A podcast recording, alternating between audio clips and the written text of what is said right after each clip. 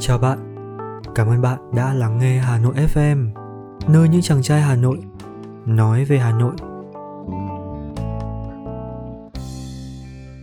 Lịch sử cư trú của các nhóm dân cư phần 3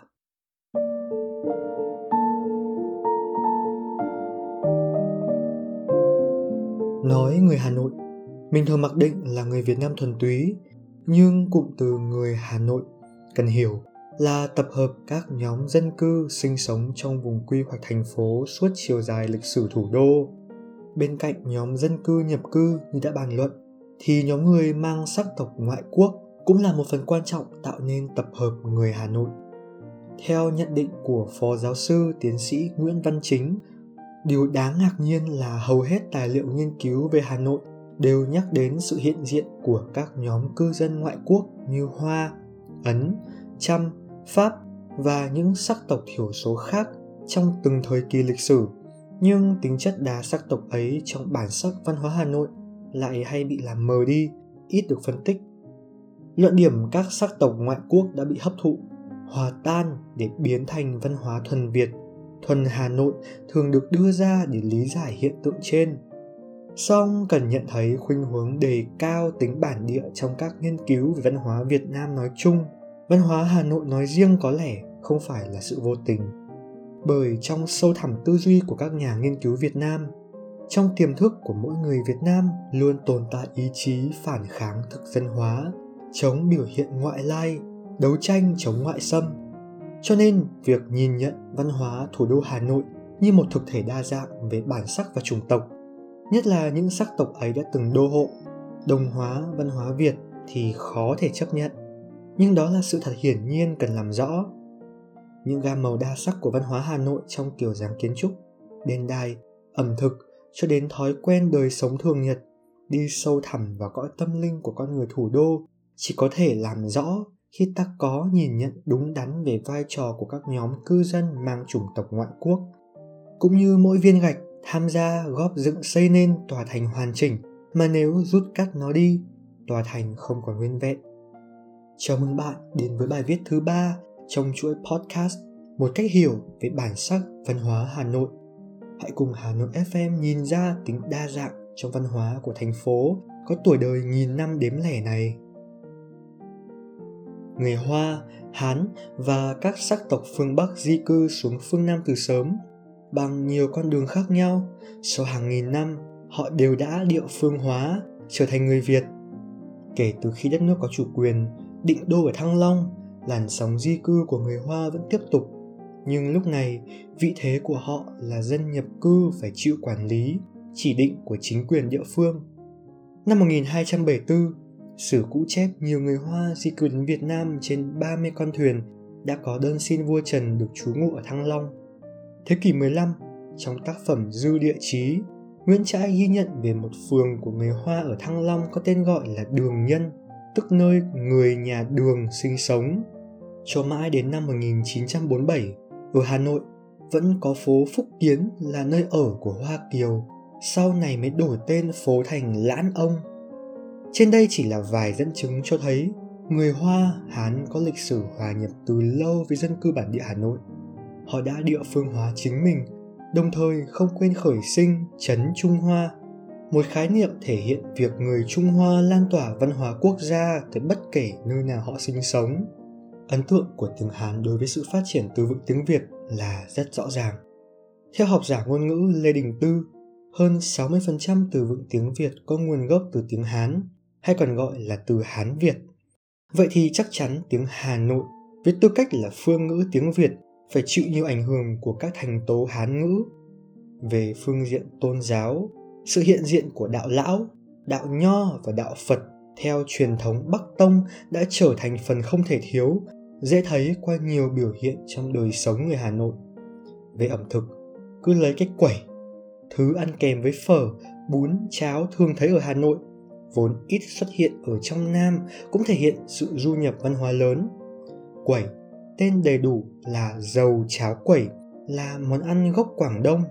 để không quên chuyện vợ chồng tần cối vương thị hãm hại nhạc phi người hoa làm món ăn gồm hai viên bột dài dính lấy nhau như hình người rồi thả vào dầu sôi tượng trưng hình phạt bị dán trong vạc dầu ở địa ngục. Ngay cả cấu trúc nhà ống điển hình ở Hà Nội có chức năng vừa làm nhà ở, vừa tận dụng mặt tiền chật hẹp để kinh doanh buôn bán, được cho là đặc trưng riêng có, thể hiện tài hoa người Thăng Long, thì thực ra cũng thấy nó xuất hiện phổ biến tại các phố tàu như ở Hội An, chợ lớn hay ở bất cứ quốc gia nào có người Hoa sinh sống. Xét phương diện văn hóa thượng tầng, không khó để thấy trong lối giáo dục khoa cử,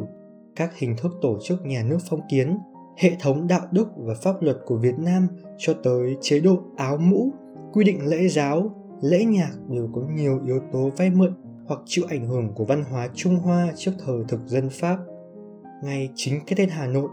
theo phân tích của Hà Nội FM trong tập podcast số 55, cũng là trường hợp đi mượn tên địa danh từng có ở Trung Hoa. Nhưng Hà Nội không chỉ có dấu ấn văn hóa của người Hoa. Sau sự kiện Pháp chiếm ba tỉnh Đông Nam Kỳ, đầu tháng 11 năm 1873, Garnier đem quân tới Hà Nội, đánh dấu sự xuất hiện ấn tượng Tây Âu. Chính điều này làm nên một thành phố Á Đông mang đậm đường nét châu Âu, làm ngỡ ngàng, thắm say bất kể ai yêu tính đa dạng văn hóa.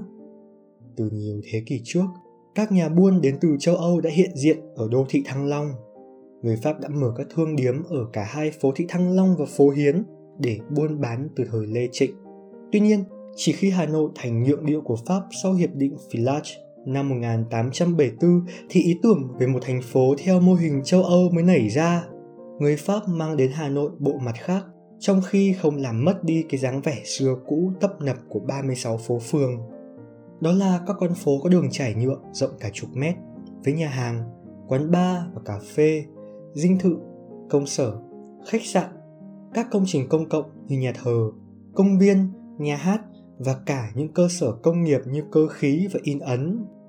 Và lần đầu tiên vào năm 1885, một loại xe khách do ngựa kéo với các trạm dừng đón trả khách đã được tạo ra ở Hà Nội, thay thế cho hình thức xe kéo bởi sức người.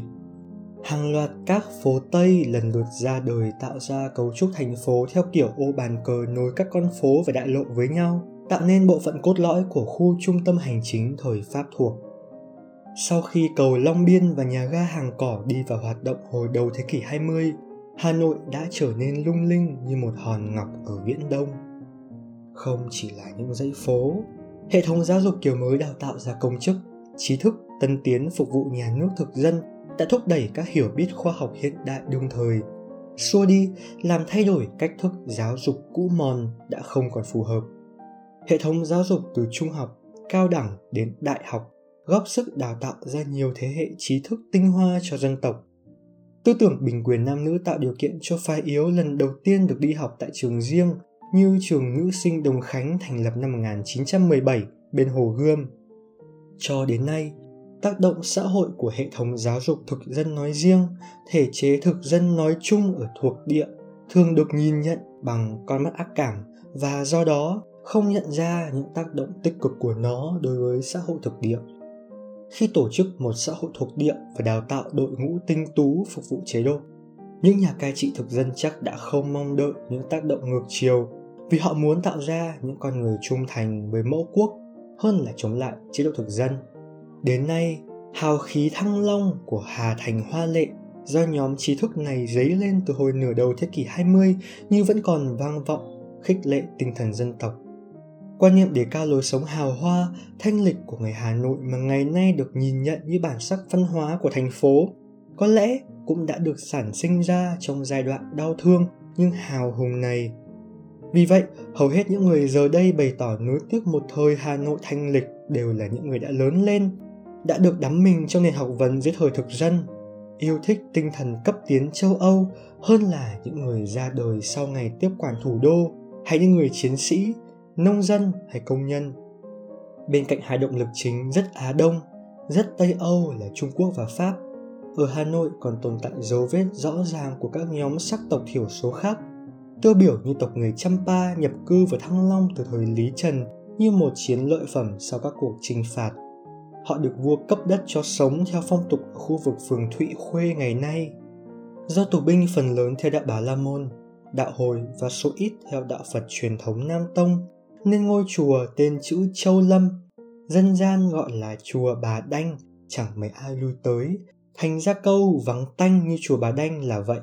Cũng xin nói rõ thêm, ở Hà Nam cũng có ngôi chùa Bà Đanh và cũng vắng vẻ, nhưng nguyên nhân khiến chùa vắng vẻ đơn giản là vì địa lý cách trở mà thôi. Ngoài tộc Trăm, khi sáp nhập Hà Tây vào địa giới Hà Nội, các sắc tộc thiểu số như Mường, Giao cũng chính thức trở thành một bộ phận dân cư bản địa của thủ đô với khoảng 1% tổng dân số toàn thành phố. Như vậy,